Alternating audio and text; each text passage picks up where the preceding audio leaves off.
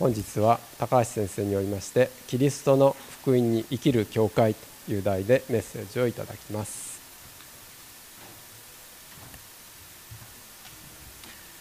私たちの教会は30年前の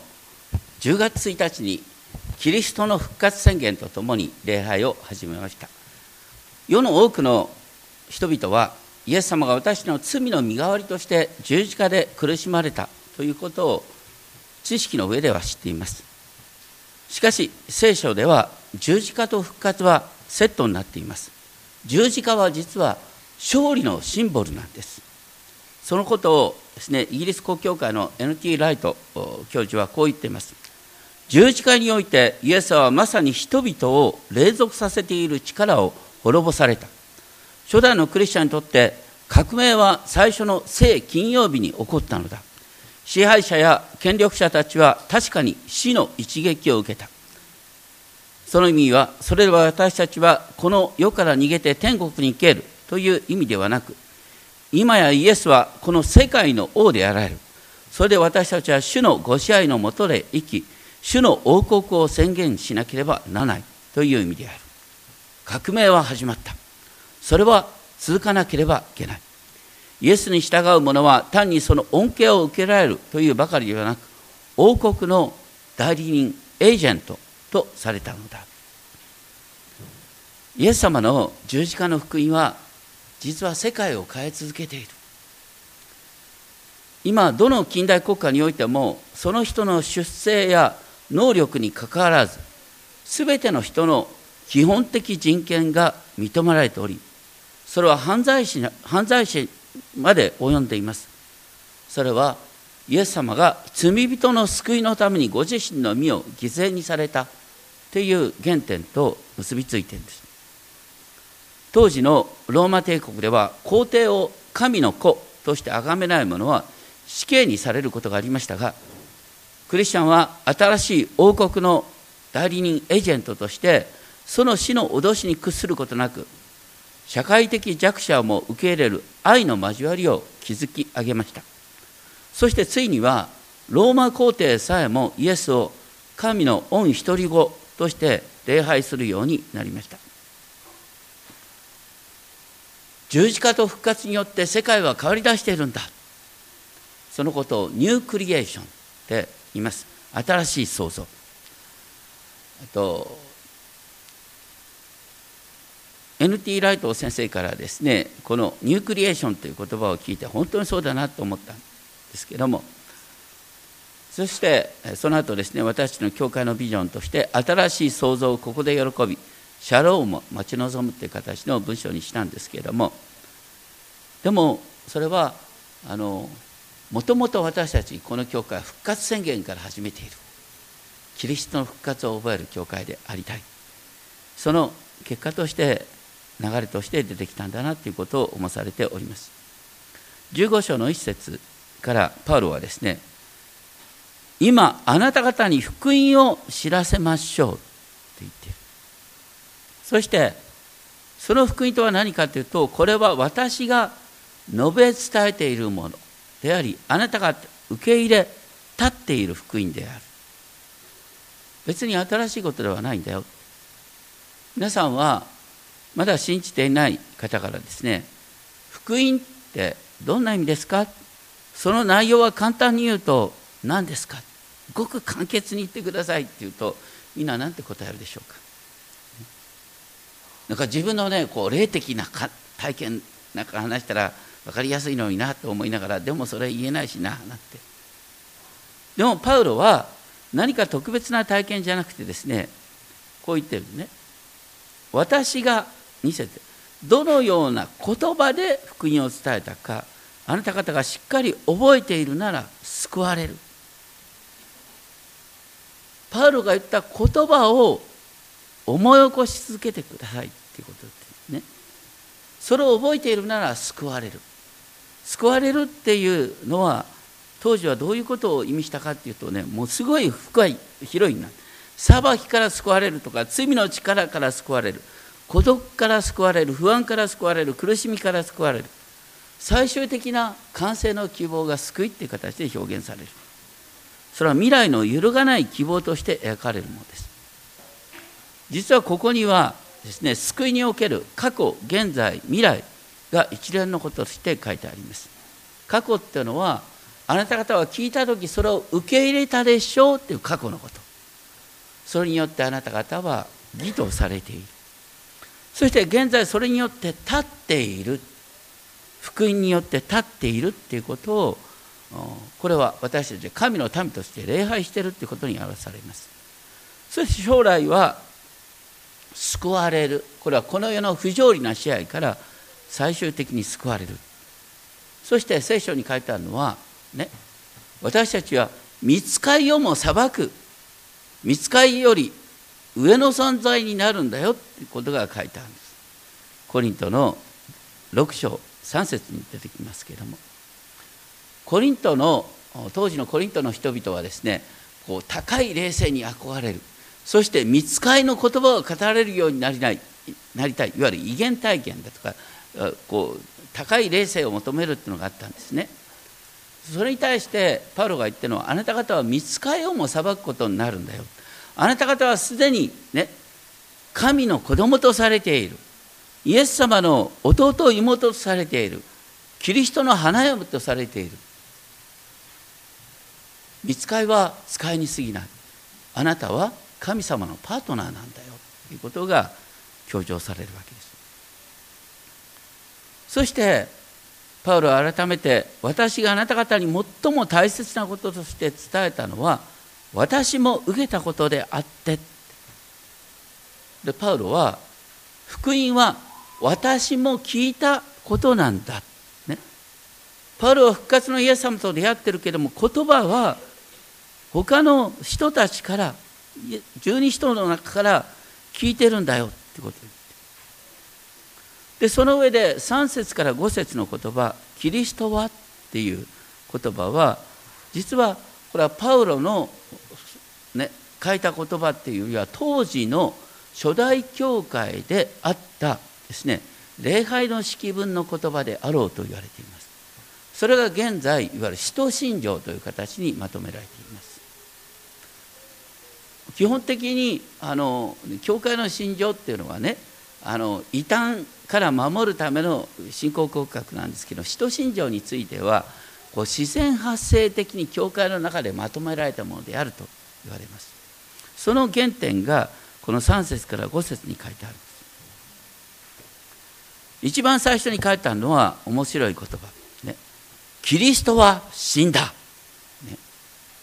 キリストは死んだっていう告白から始まるの不思議ですね。コリントの人々はなんか神秘体験を求めてたけどそうじゃない。キリストは死んだ。でそれは何かっていうと私たちの罪のためなんだ。そしてそれは聖書に書いてある通りのことなんだ。パウロは十字架の言葉。それは人々にとって愚かに聞こえるけどこれこそが神秘なんだっていうことを強調しています。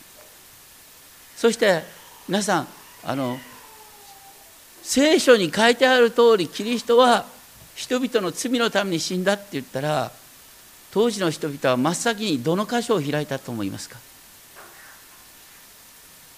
当時の人は真っ先にイザ書53章を開いたんです。イザ書53章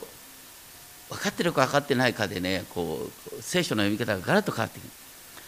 イザ書53章4節からのところでこう書いてある。ね。これは主のしもべの姿として彼は私たちの病を負い私たちの痛みを担った。彼は私たちの背きのために刺され私たちの咎のために砕かれたのだ。彼の懲らしみが私たちに平安をもたらしその打ち傷のゆえに私たちは癒された。私たちは皆羊のようにさまよいそれぞれ自分勝手な道に向かっていった。しかし主は私たちすべてのものの咎を彼に負わせた。ここにまさに十字架の意味が書いてあります、世の中のほとんど全ての人がイエス様が十字架で死んだってことまでは知ってんです。何のためかっていうことを説明しようと思ったらイザヤ書53章4節からの言葉を私たちは開くんです。単にねいい人があなたの罪の身代わりに死んだんだと一時的に感動を思いますかもしれないけど世界の救いにはならない。イエス様は神と共にこの世界をお作りになった方である。世界の創造主世界の創造主が私たちの罪を負うことができた。だからイエス様の十字架が世界の革命になったんだっていうことを言っている。次に書いたのは4節で「葬られた」これ葬られたっていう言葉は死なれたよみがえったっていう言葉の真ん中にあってそれと同じ重さを持っている。イエス様の不思議はね普通ね私たちあのこう他の宗教にしてもねあの肉体的な死があったけどもでも魂がね天に昇って、ね、魂が天に昇って肉体は朽ちたけどもね永遠に生きてるって話をするでしょ。ところがキリストの場合はそうじゃないんです。墓に葬られたっていうことを非常に強調するんです。墓に葬られて墓の中で朽ちる体が朽ちない体栄光の体に変えられたっていうことを言ってるんです。それが葬られたっていうことの象徴ですね。今ですねエルサレムを旅行する方は大抵ですねその昔のね、えー、遺跡とともにですねあの最近になって、えー、作られたですねイエス様の時代の墓のイメージを表したガーデントゥームってとこに行きます。でイギリスの教会がですね管理してるところですけれどもそこはですね要するに何もないんですよ。そしてあの当時の墓をイメージさせるようにですねあのこう洞窟になってくり抜かれていてね。で何もないっていうことに意味があるんですね。でそこのあのこうなんだ扉にですね書いてある彼はここにはいません。よみがえられたからです、あの方はよみがえられました。ここにはおられませんって書いてある僕ねあの聖地旅行をして一番よかったのはねその墓が空っぽだったっていうこうイメージをね見たこと。聖地旅行に行って遺跡見てもねあなんかこうどっかでこうね混ぜ合わせて後で作ったんだろうなと思って。ね。空っぽの墓も残ってないんだよ。だけど墓が空っぽだったっていうことをそこで体験するってことはすごいことだった。本当にそうなんです。どうして墓が空っぽだったかっていうイエス様はそこに墓において新しい体に変わってその墓を、ね、ご自分の足で抜け出たからです。復活を証明するときに墓が空っぽであったってことが最大の証明になるんですねでしかも聖書に従ってよみがえられたってよみがえられたっていうんですけど厳密にはですねこれは原文ではよみがえらされたという受け身形なんですね。ペテロさんは一番最初ですねこう復活の後のメッセージを言う時にですねあのユダヤ人に向かってですねこう熱いメッセージをしたの。これは使徒の2章の23節24節に書いたんですけど、ね、あなた方エルサレムのユダヤ人はねイエス様を十字架にかけたんだ。確かに十字架にかけたのはローマ兵だけどもでも首謀者はあなた方なんだ。あなた方がイエス様を十字架にかけたんだ。しかし神はこの方を3日目によみがらせたんだ、あなた方は十字架にかけたけどしかし神はこの方をよみがえらされた。この組み合わせが大切なんです。それを私たちがクリスチャンになるって時に私たちの罪がイエス様を十字架にかけた。でも神はよみがえらせたってことなんです。神は私の罪に打ち勝った。っていう宣言なんですよ。30年前にここで礼拝を始めた時にこの宣言をちゃんと入れました。私たちの教会はこういう宣言なんだ、いつも復活を語る教会なんだ。でそれは今日一番最初に読んだ詩篇16編の10節に神様あなたは私の魂を読みにしておかずあなたにある敬虔なものに滅びをお見せにならない。神に従う者が失望のまま終わることはない。神に従う者に神様は豊かな祝福を与えてくださる。それが、ね、聖書の初めから終わりまでのストーリーなんです。私たちは確かに非業の死を遂げることがある。しかし神様は死を乗り越えた命を与えてくださっている。そういう意味で、ね、私たちの誠実さは必ず報われるんだよ。ある人はねあのこれを、まあ、言葉にしたのがパウロはですねあのローマ10章11節でこの方に信頼する者は誰も失望させられることがない。またこの方に信頼する者は誰も恥を見ることがないとまとめられるんですけれども本当に私たちのですね誠実さは報われるんだっていうことが分かった時に本当にですねいろんなことを言われてもあでも大丈夫なんだな最終的に分かってもらえるんだなっていう気持ちになって平安を味わうようになったっていうことを証ししておられます。本当にキリストの復活がなければね、まあ、いいことやったけど悲しい終わりだねってことで終わる。でキリストの復活は実は私たちの復活につながるってことなんですね。それがあの ペテロはその際ですねそれと合わせて主の名を呼ぶ者は皆救われるということでそれは私たちの最終的な救いにつながるということを言うんですけれどもでも同時にここで強調されるのは3日目によみがえったって3日目ってのはどこから出てくると思いますか？聖書に記されている通り3日目。それはあのヨナヨナ書でねあのヨナさんが大きな魚の中に3日未満いたという意味で、えー、3日の復活っていう話によく引用される場合があります。それと同時にもう一つ3日目っていうことで意味があるのはですねイエス様はあのヨハネの福音書の最初に出ていますけれども最初にエルサレム神殿で宮清めをやった時にみんなから反発を受けた。その時にイエス様こういう大胆なことをおっしゃったんですね。この神殿を壊してみなさい。私は3日でそれをよみがえらせる。また3日で立て直すって言ったんです。イエス様が十字架にかけられた時イエス様はどうやって朝蹴りを受けたかっていうと3日で神殿を建てるって言った大ぶら吹き目であざけられたんです。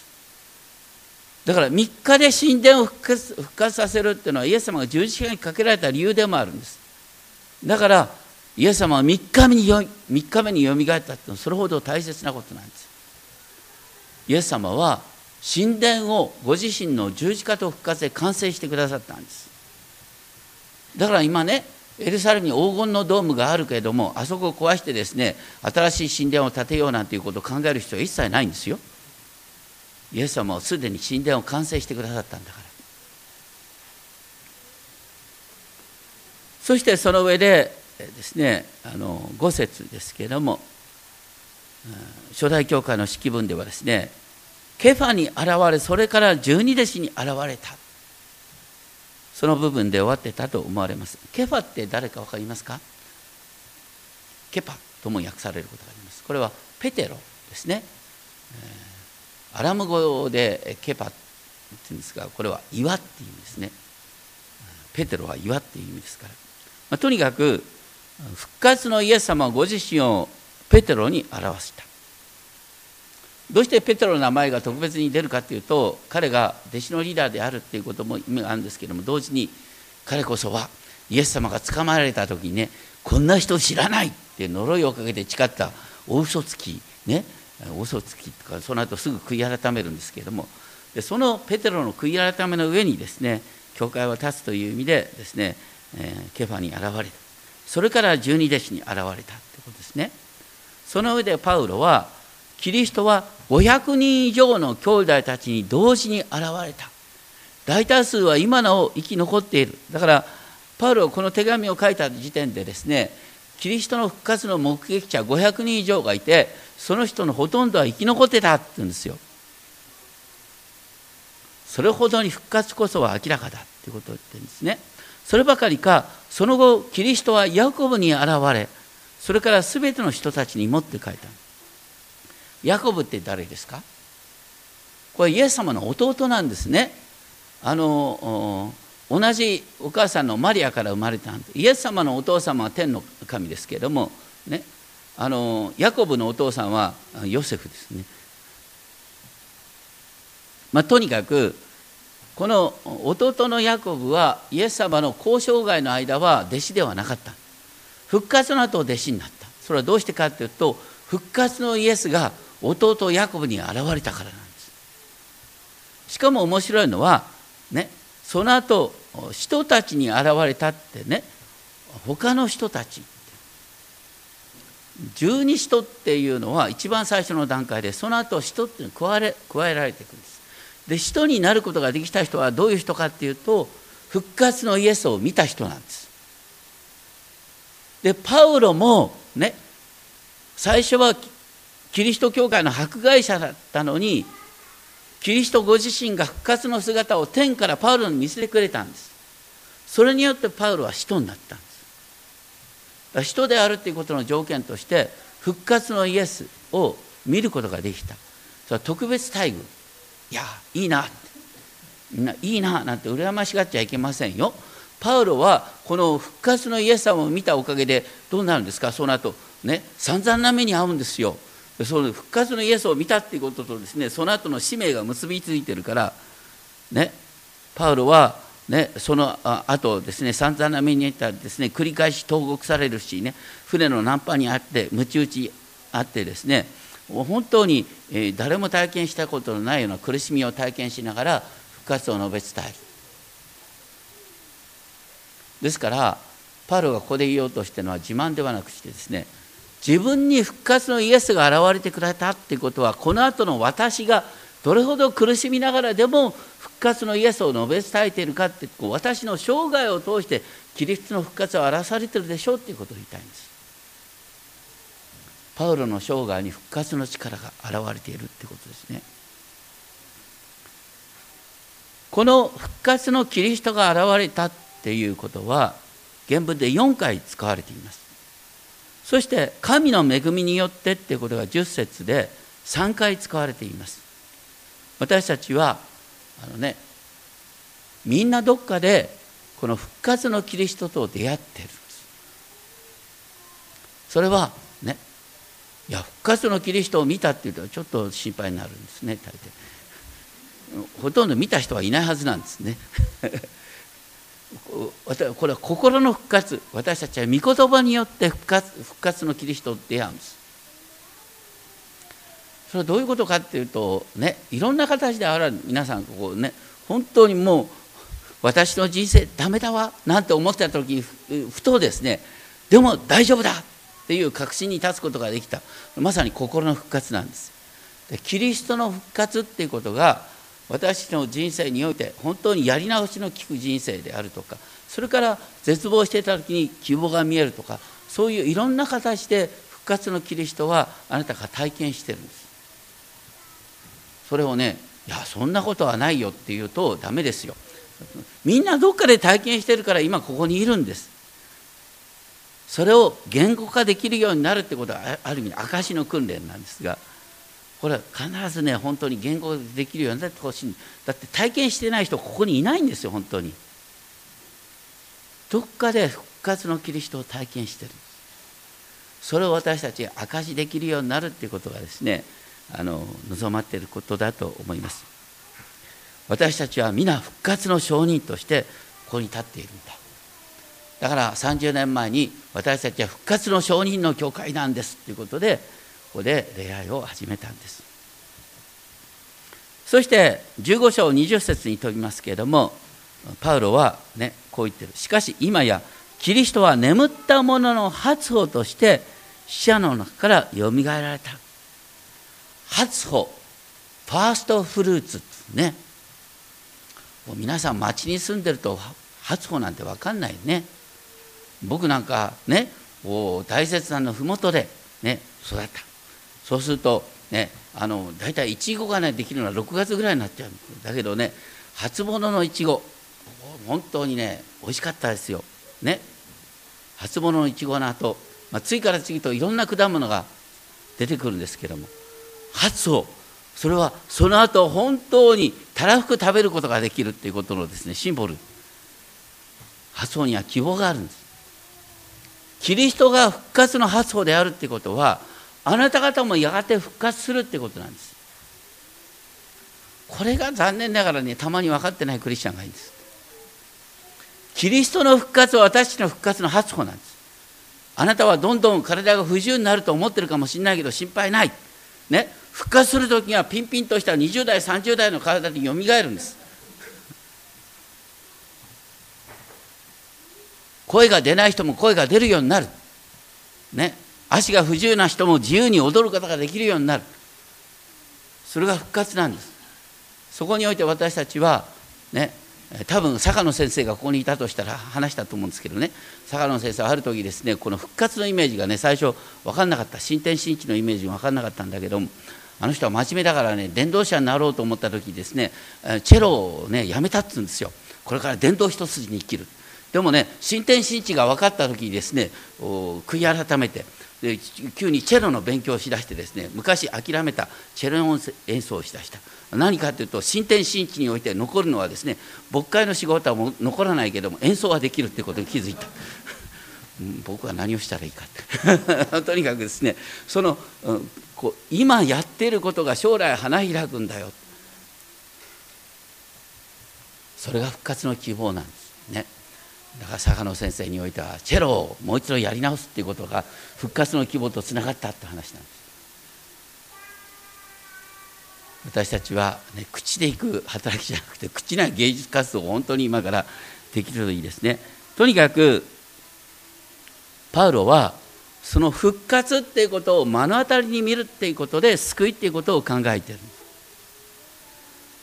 世界はね、いろんな問題がありますけども、ね、ここに書いてある21節からあのところですけども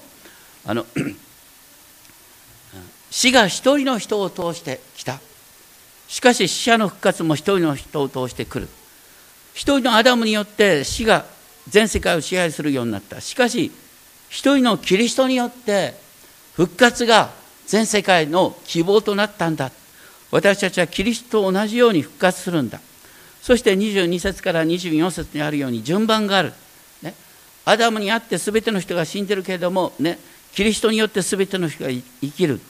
発想であるキリストがよみがえって次に来臨の時キリストの再臨の時に私たちが復活する。それから終わりが来て、ね、キリストは全ての支配を神様に譲るんだっていうことをおっしゃっている。そして今日ですねこの後共にハレルヤコーラスを歌います。ハレルヤコーラスっていうのはあのヘンデルのメサイアのねこれ3部構成のうちの第2部なんです。まだその後続くんですよ。どういう意味かっていうとハレルヤコーラスはどこに位置するかっていうとキリストの復活宣言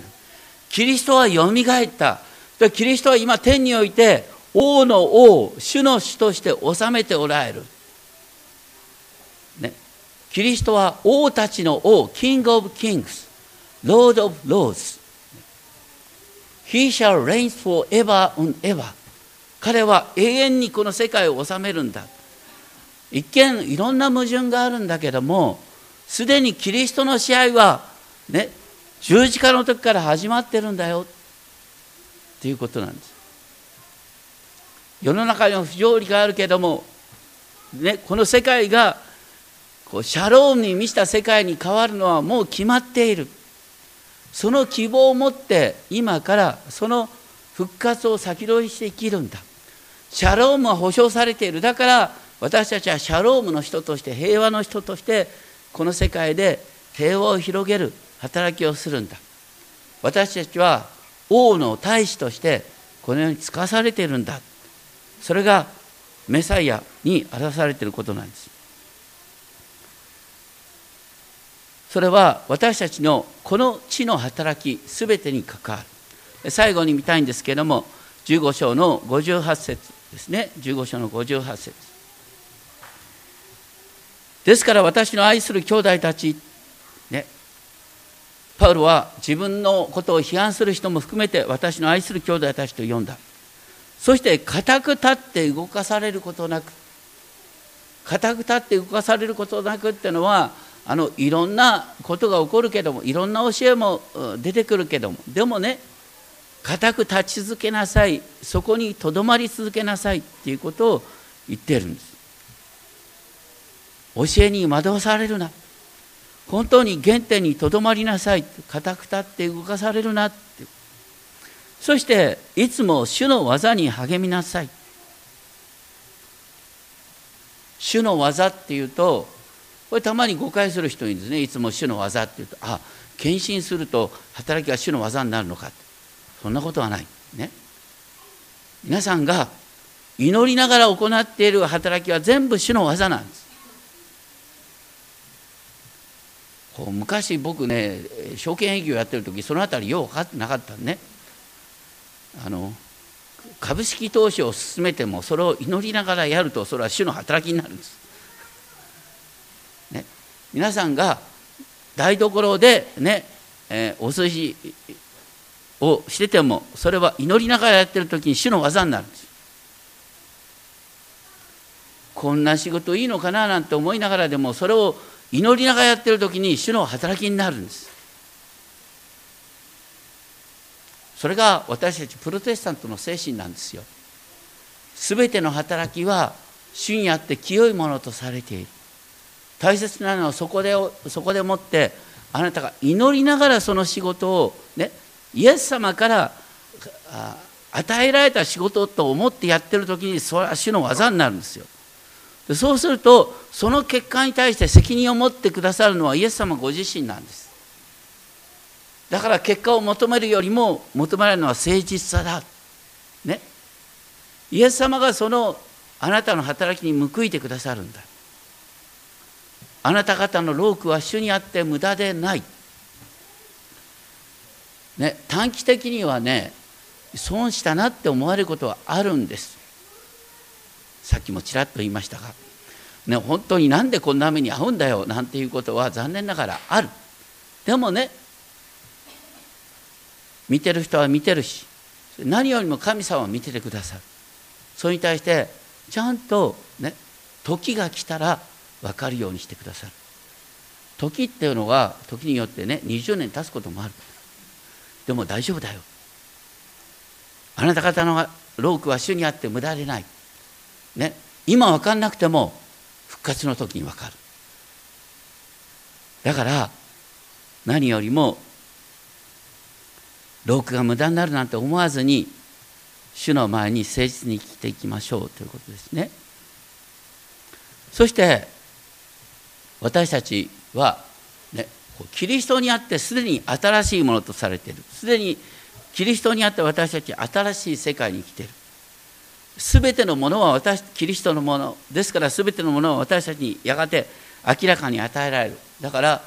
この中でですね現在グローバル経済の下でですね強いものはどんどん豊かになりですね貧しいものはどんどん貧しくなるっていうですね格差が広がる社会にあるけれどもでもそういう中でも私たちはいつでもどこでも主にある働きを誠実に行っていくんだよってことなんですね。で、ここにいる皆さん一人としてですねイエス様あのね本当にかわいそうにねいいことやったんだけど十字架で殺されてかわいそうだったななんて思ってる人はいないでしょ？ね？キリストはまさに主の使命によってね？十字架の死にまで、ね、主の御心とに従っていったんだ。イエス様はねいつもこんな目にあってそんな生き方だななんて思いながら十字架にかかってはいなかった。みんな知ってる。ね？それと同じように私たちが、ね、いろんなことであの不条理な目にあった時に私はキリストの都に従ってるんだなって思えたら幸いです。そして私たちはそのようにキリストの都に従う生き方の中でこの世界に神の平和を広げていく。一人一人が異なった個性を持っています。この教会の働きっていうのは、ね、確一化を目指すものじゃなくてシンフォニーですね。シンフォニーっていうのは何かというと一人一人が異なった楽器異なった音色を出すんだけどそれが合わさった時に本当に複合的な素晴らしい音色として変えてくる。私たちの教会はそのようなシンフォニーを目指す教会としてですね一人一人の個性がキリストによって生かされることを願う教会でありたいと思います。お祈りしましょう。ですから私の愛する兄弟たち固く立って動かされることなくいつも主の技に励みなさい。あなた方は自分たちの労苦が主にあって無駄でないことを知っているのですから。天のお父様あなたは私の労苦を見ていてくださいます。一見どうしてこんな目に遭うのかと思うようなことがあってもあなたはその労苦を見ててくださいます。そしてその結果を私たちはこの30周年で見ることができました。過去のことをご存じない方もそのことを聞きながらまた30周年記念誌などを見ながらそのことを共有していくことができますように。苦しみはまた誠実さを報われるんだということの証がここにあります。そしてそのことを周りの教会の人も共に喜んでいてくださいます。私たちは全世界的な教会の一部として建てられております。どうか私たちがいつでもどこでもキリストにある平和を広げていくことができるよう守ってください。尊き主イエス・キリストの皆によってお祈りします。